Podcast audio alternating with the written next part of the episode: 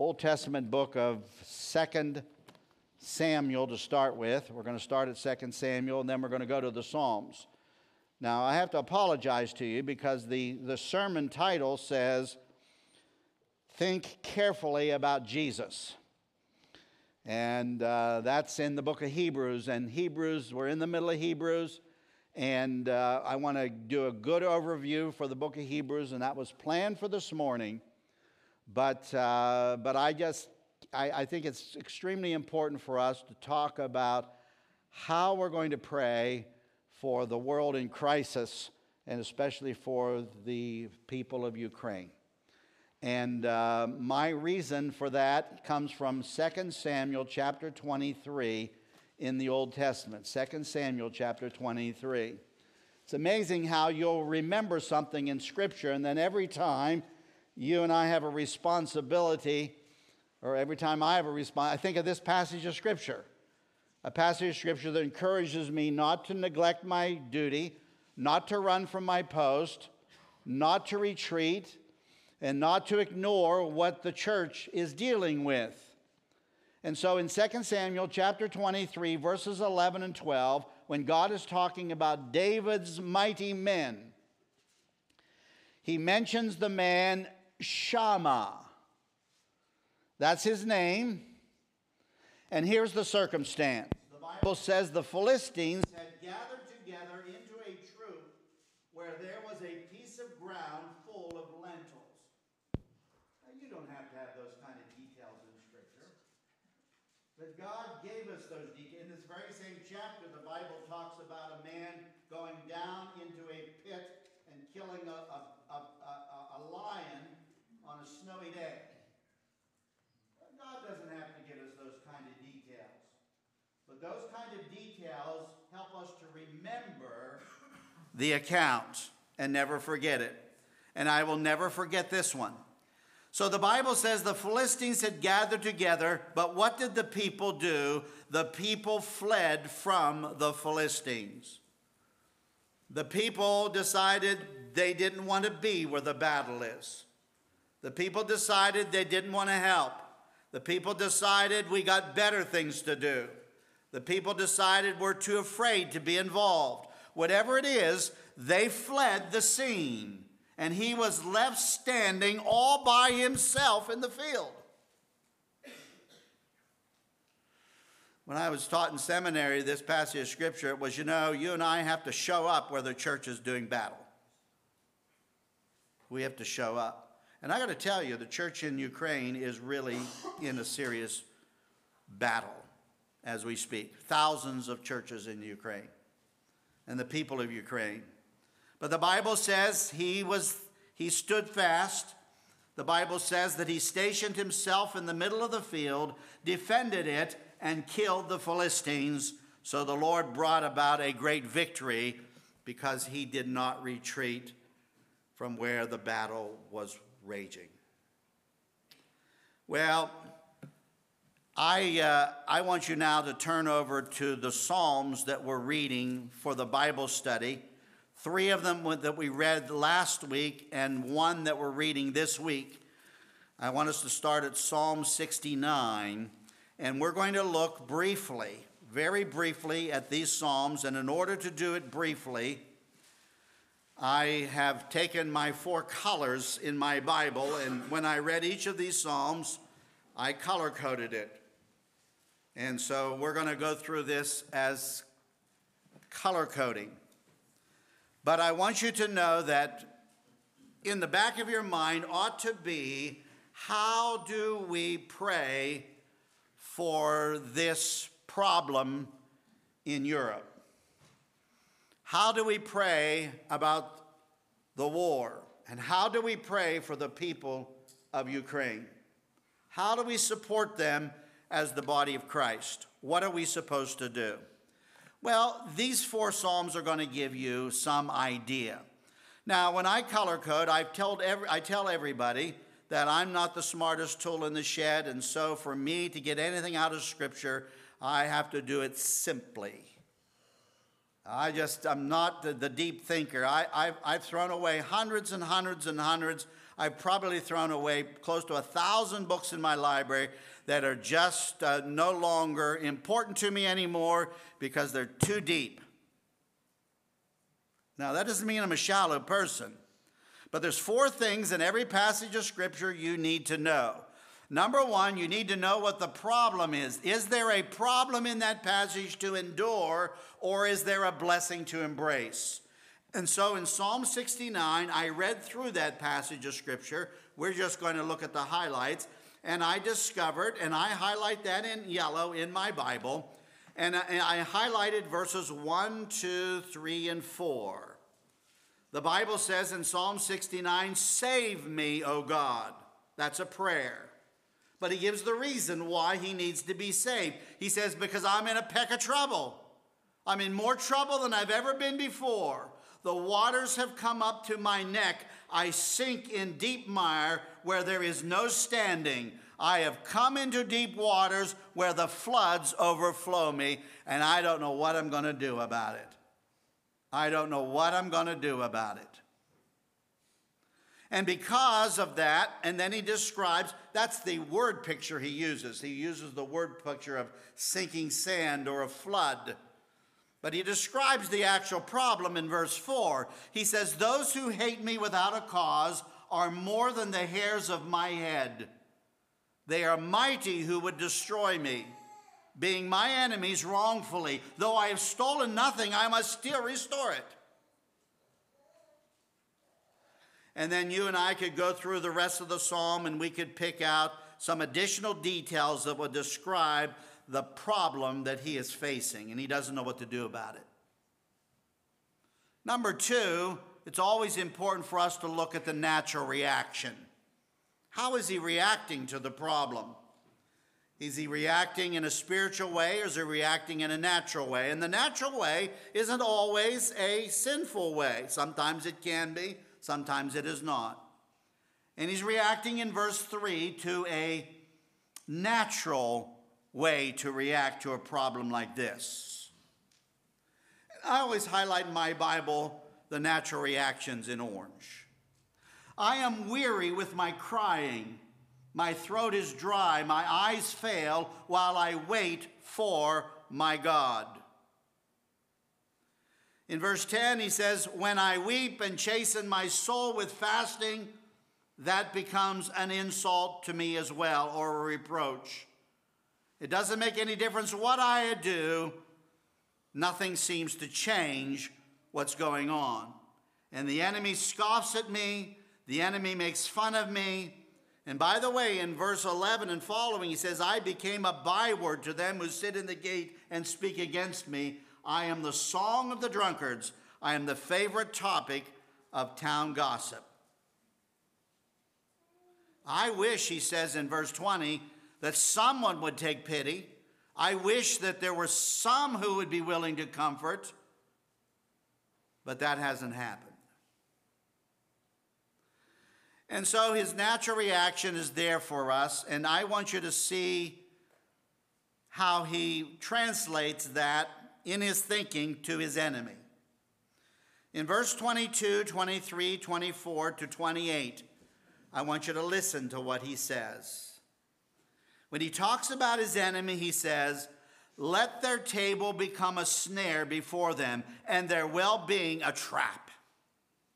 Let their eyes be darkened so that they do not see, and make their loins shake continually, with fear, obviously. Pour out your indignation upon them, and let your wrathful anger take hold of them. Let their dwelling place be desolate. Let no one live in their tents, for they persecute the ones you have struck and talk of the grief of those you have wounded. I find it interesting that he sees in the province of the Lord that God is over all of this and God is the one who has allowed all of this to happen. But he can't take the fact that the enemy is gloating over it and taking advantage of it and out to destroy them. He says, Add iniquity to their iniquity, and let them not come into your righteousness. Let them be blotted out of the book of the living and not be written with the righteous. Verse 28. Now, that's what you call an imprecatory prayer. That's what you call a prayer that God would just wipe them out. And it's very natural reaction because we are all born with a sense of justice. God has given to us that sense of justice. And to the psalmist, the sense of justice would here be Lord, destroy them. Please destroy them. But there's some things that are going to help him in his whole discussion about this in Psalm 69. He acknowledges in verse 16 that God is a loving God. Now, if you can get to that place when you're dealing with this kind of a problem, you've made some real headway, right? Because your natural reaction would be to blame God for all of it. But he acknowledges that God is a loving God in verse 16. And he acknowledges that God is a merciful God. And he prays and he says, God, do not hide your face from your servant. I am in real trouble here, and I need you to hear me speedily. Already, we've got a lot of things that we know to pray about, don't we? We have every right to pray about the things he's praying about. Lord, they need your help speedily. Lord, destroy the enemy. Lord, help us to see that in all of this you are loving and kind you're able to deliver. You're able to turn this whole situation around. All of that, all of that can be included here. Now, what does he do? I always highlight things about God and the way I'm supposed to think in blue. But what am I supposed to do? What am I supposed to do? Notice in verses 5 and 6, and I highlight 5 and 6 in green, he wants to move as quickly as he possibly can from the natural way of reacting to things to the spiritual way of responding. And notice in verse 5, he says, his, he, he gives, he prays to God, and he says, Oh God, you know my foolishness, and my sins are not hidden from you. Let not those who wait for you, O Lord God of hosts, be ashamed because of me, and let not those who seek you be confounded because of me, O God of Israel. I find it interesting that he says, you know what? He says, we're in a predicament, and the worst thing I can do is to give the impression that we're the right, good people in all of this and have never done anything wrong, have never sinned, and the enemy is all bad. Well, that may be true. But you say, Lord, we all sin. In fact, the whole reason for this is because of sin. The whole reason for this is because of sin. And in verse 13, he says, But as for me, my prayer is to you, O Lord, in the acceptable time, O God, in the multitude of your mercy, hear me in the truth of your salvation. Deliver me out of the mire. Let me not sink. Deliver me from those who hate me, and out of the deep waters. Let not the flood water overflow me, and let the deep swallow me up, and let not the pit shut its mouth on me. What a string of word pictures that describes the dire consequences if things don't change. Verse 29 I am poor and sorrowful. Let your salvation, O God, set me up on high. I will praise the name of God with a song. I will magnify him with thanksgiving. This also shall please the Lord better than an ox or a bull or a sacrifice. For the Lord hears the poor and does not despise his prisoners. I love the way he ends this psalm, by the way, because he broadens it to all of creation. He says, you know what? Heaven and earth praise God, the seas praise God. And God is ultimately going to save Zion. He's ultimately going to build the cities of Judea. He's going to dwell there will dwell there, will possess it, and the descendants of his servants shall inherit it, and those who love his name shall dwell in it. What optimism. But we see a lot in there that we can use as an example of prayer. Now, the other ones, that's the longest one. These others are not very long in comparison. But go to Psalm 70. This psalm is really very valuable for a person who is short on time and long on need. And I would strongly suggest that you and I ought to pray for the leaders, the leaders in the conflict over there in Europe. Think about this. The natural reaction in verse 1 to the problem that he is facing, which is described in verse 2, 3, and 4, with three phrases there are people who are trying to kill me. There are people who are delighting in my misery and my hurt and my defeat. And number three, there are people who are saying, Aha, we finally got him now. He's surrounded. And I think it's important for us to pray for the leaders. His prayer in his natural reaction is what? Make haste, O Lord, to deliver me. Make haste to help me, O Lord. Verse 5 I am poor and needy. Make haste to help me, O God. You are my help and my deliverer. O Lord, do not delay. And, um, and then, of course, we have his actions in verse 4. Let all those who seek you rejoice and be glad in you, and let those who love your salvation say continually, Let God be magnified. I can't imagine the church in Ukraine not saturating their congregations with these passages of scriptures. I cannot imagine that not happening.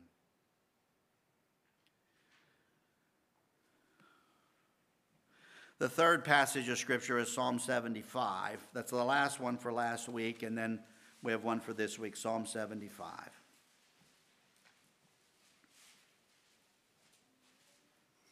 Psalm 75, verse 1 says, We give thanks to you, O God, we give thanks. That's what he does. In verse 9, he says, I will declare forever, I will sing praises to the God of Jacob. You know, it's interesting that this is the attitude and the response that we find so many times in the Psalms from people who are in the worst, direst conditions possible. But he has reasons for that. In verse 1, he says, Your wondrous works declare that your name is near. When I choose the proper time, God says, I will judge uprightly. The earth and all its inhabitants are dissolved at that time, and I will set its pillars firm. Now, I'm reading from the New King James Version. I, I like what, uh, I like what a modern paraphrase has to say about this because we could take the time to to come up with this conclusion, but let me just read it to you. When earthquakes and the people live in turmoil, the earth and all its inhabitants are dissolved.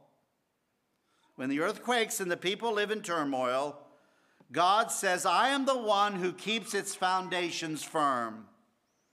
I am the one that makes sure the earth stands in spite of all of that. God says, I say to the boastful, to the proud who just feel that they've got to do, do, well, you can read it there. He says, the thing you and I need to look at in this particular passage of Scripture is that there's a day of judgment coming. And all of us know that. I remember telling you uh, Teen Quest, uh, a counseling session one time, and there was, a, there was a young teen who we were sitting on the steps outside of Teen Quest, and, and, and, and, and, and the boy just couldn't. He just was living a lifestyle that was just absolutely atrocious. And, and I said to him, I said, don't, aren't you concerned about Judgment Day? You know, God's, uh, aren't you concerned about Judgment Day? And he said, Yeah. He says, I know there's a Judgment Day. I know it's coming, and I know I'm going to have to be accountable to God. We're all accountable to Him. And I thought, wow, that's beautiful. You understand all of that. He says, but it's not making any difference. it's not motivating me to change anything in my life. It's not motivating me to change anything in my life. But Psalm 75 is all about judgment. I want to read verses 6, 7, 8, and 9, verse 6, 7, and 8. Because this is this is the psalmist speaking in behalf of God. Exaltation comes neither from the east, nor from the west, nor from the south, but God is the judge. He puts down one and exalts another. For in the hand of the Lord there is a cup, So think about this. It's a beautiful word picture. In the hand of the Lord is a cup, and the wine is red, and it is fully mixed, which means that the, the dregs have not been separated from the pure wine. There's a cup of wine there, and the Bible says that it's fully mixed, and when he pours it out, surely its dregs shall surely its dregs shall all the wicked of the earth drain and drink down. They don't get to enjoy the, the wine itself, but they will experience the dregs. Verse 10 All the horns of the wicked I will also cut off, but the horns of the righteous shall be exalted. In the end, when all is said and done, and all the dust settles on all the wars of history, who wins? The wicked or the righteous? The righteous.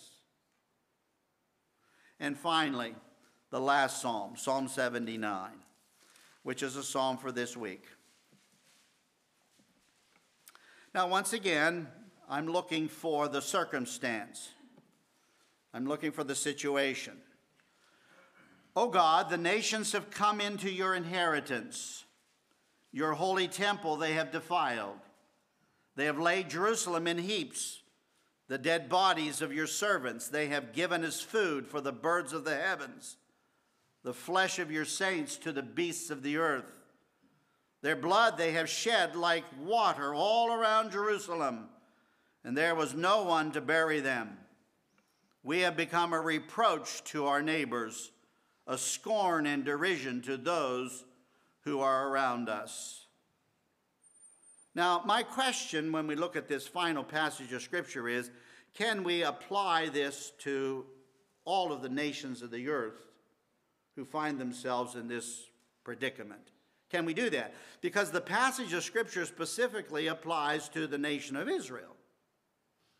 It specifically applies to, as the Bible describes, verse 13, the sheep of God's pasture in the people of Israel.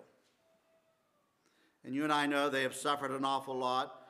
Uh, Paul in the New Testament said, Boy, the church owes, uh, owes Israel a great debt of um, a great debt because they're the ones who God used to bring us his word. Boy, they've suffered for it. And they continue to suffer for it. And so that's the predicament. Can it apply to nations? Well, yes, it can. What does Psalm 33 say? What does Psalm 33 say? Psalm 33 says that, uh, what is it? Is it righteousness exalts a nation, a nation, but sin is a reproach to any people, and a people that fear the Lord, they will be what? They will be exalted. Uh, Proverbs 14.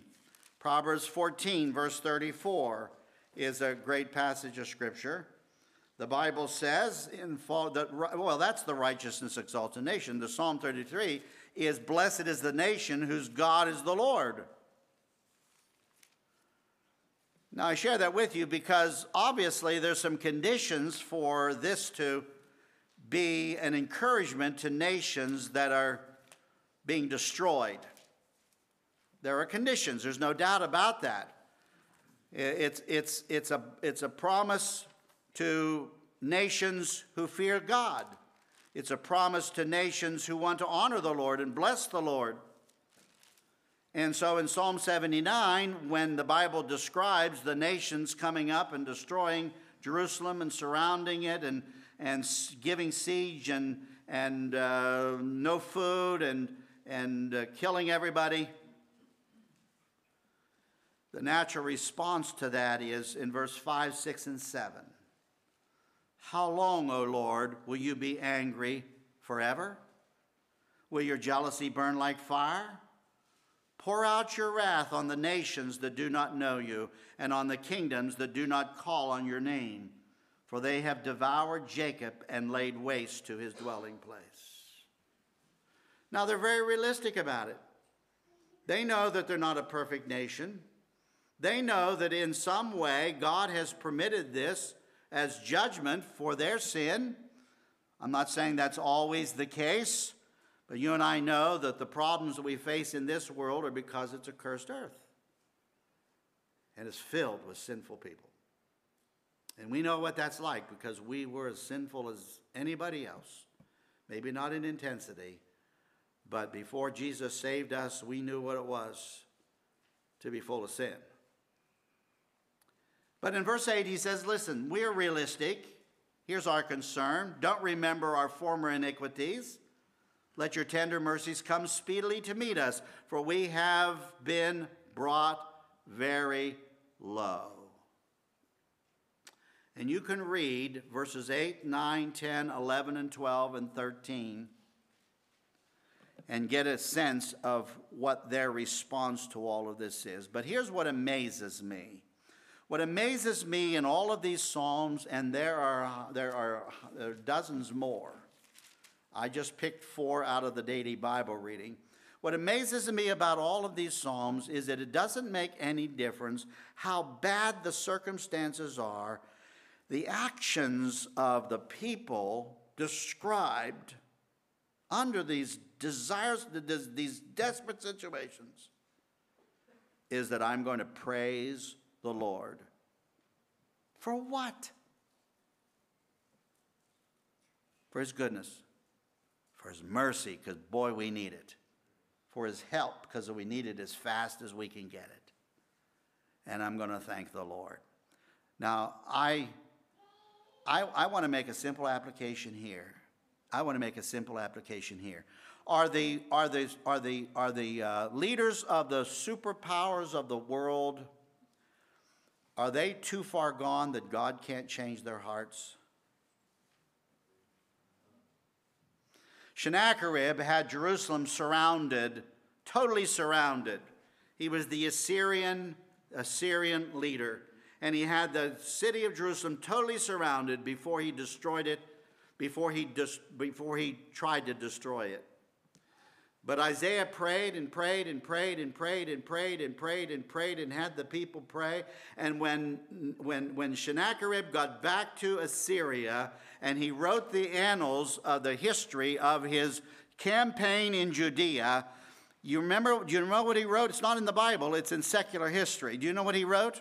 In secular history, in the secular history books, he wrote, Well, when I got to Jerusalem, he said, I had them all surrounded and caged in like a bird. Period. That's all he could say. Now, that's not what they usually said. What they usually said is, ah, we defeated them. We surrounded them and we defeated them. Because they never liked to share anything that was a defeat. But all Sennacherib could ever say was, We surrounded them like a bird in a cage. But God didn't allow them to defeat and take over the capital city of Jerusalem at that time. Years later, when Nebuchadnezzar came into Judea, do you remember when Nebuchadnezzar came into Judea and took the children of Israel captive to Babylon? Do you remember that Daniel, uh, Nebuchadnezzar came to Daniel and said, I had a dream the other night. I had a dream about a tree. And uh, Joe had a dream about a tree. You probably know this word for word.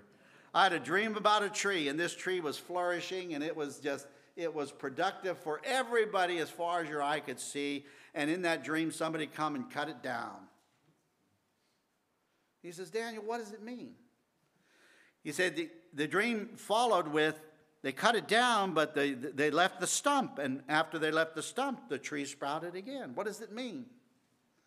And Daniel says, You know what it means? It means that and Nebuchadnezzar was one of the most wicked kings there was. Uh, just read the secular history books if you don't want to read what Scripture has to say about it. But the Bible tells us that Nebuchadnezzar was told by Daniel that he was going to, he was powerful as he was and as influential around the world as he was. He said, You know what? God's going to cut you down like a tree. And after a while, after he changes your mind, the tree is going to sprout again. And Nebuchadnezzar, in his own words, in his own words, recorded in Daniel chapter 4, describes that experience.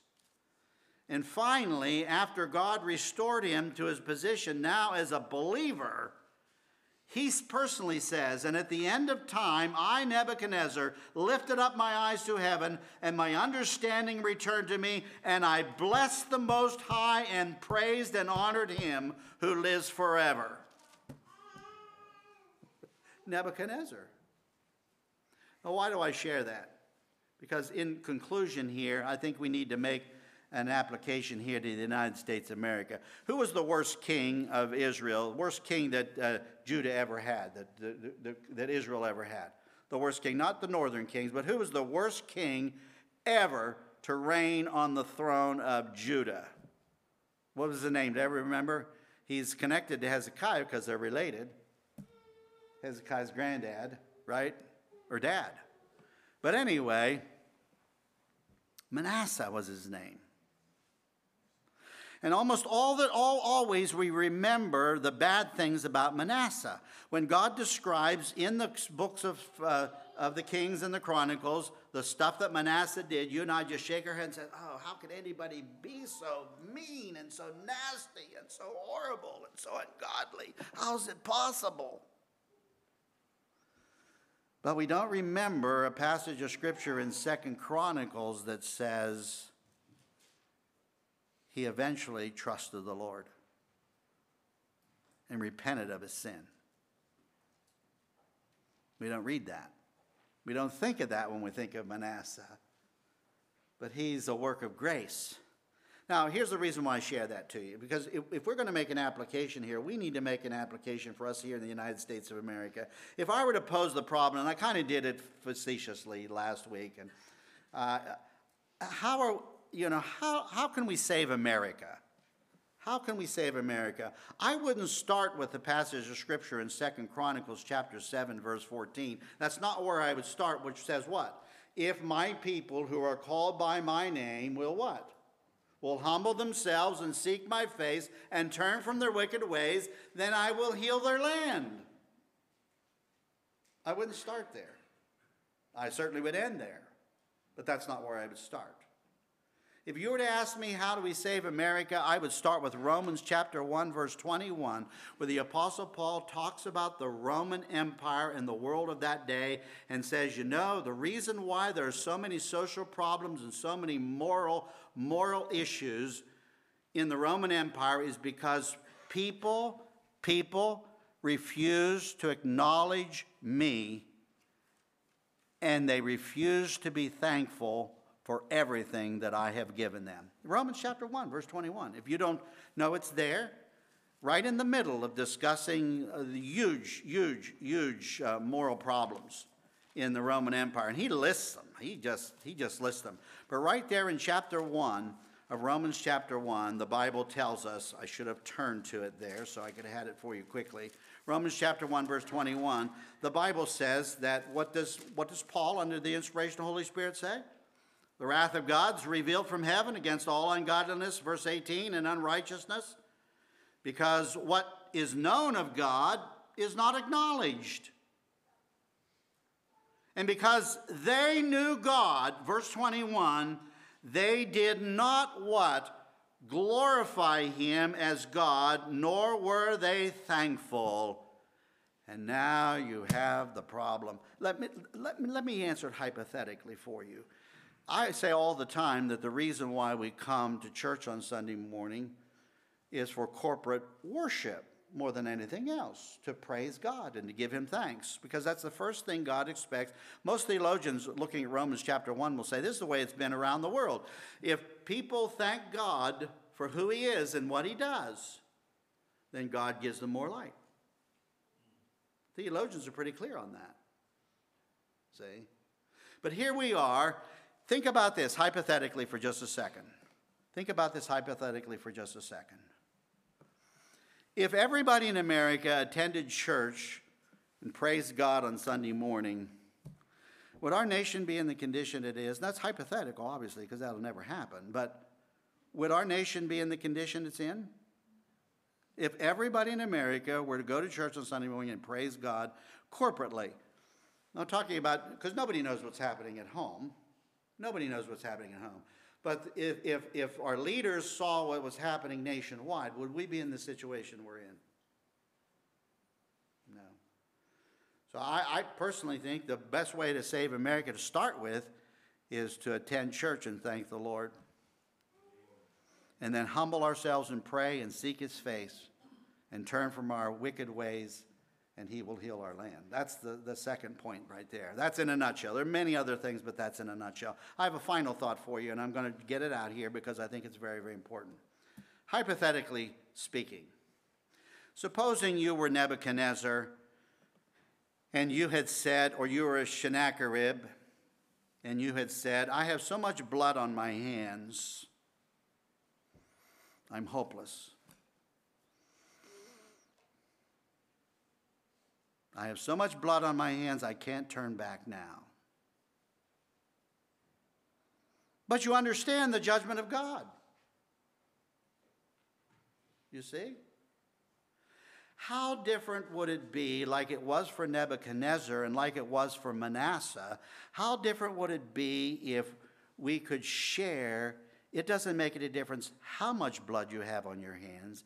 It doesn't make any difference how bad you are. It doesn't make any difference about any of that because God is willing to forgive.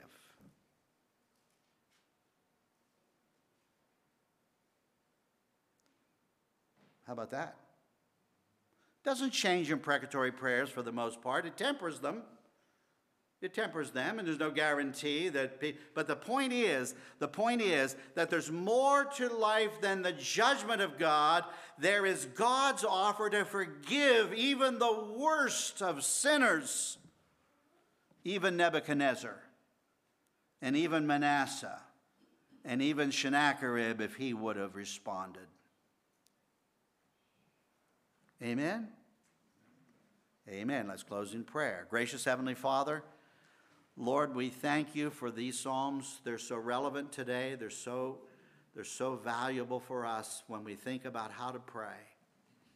And Father, we need to pray.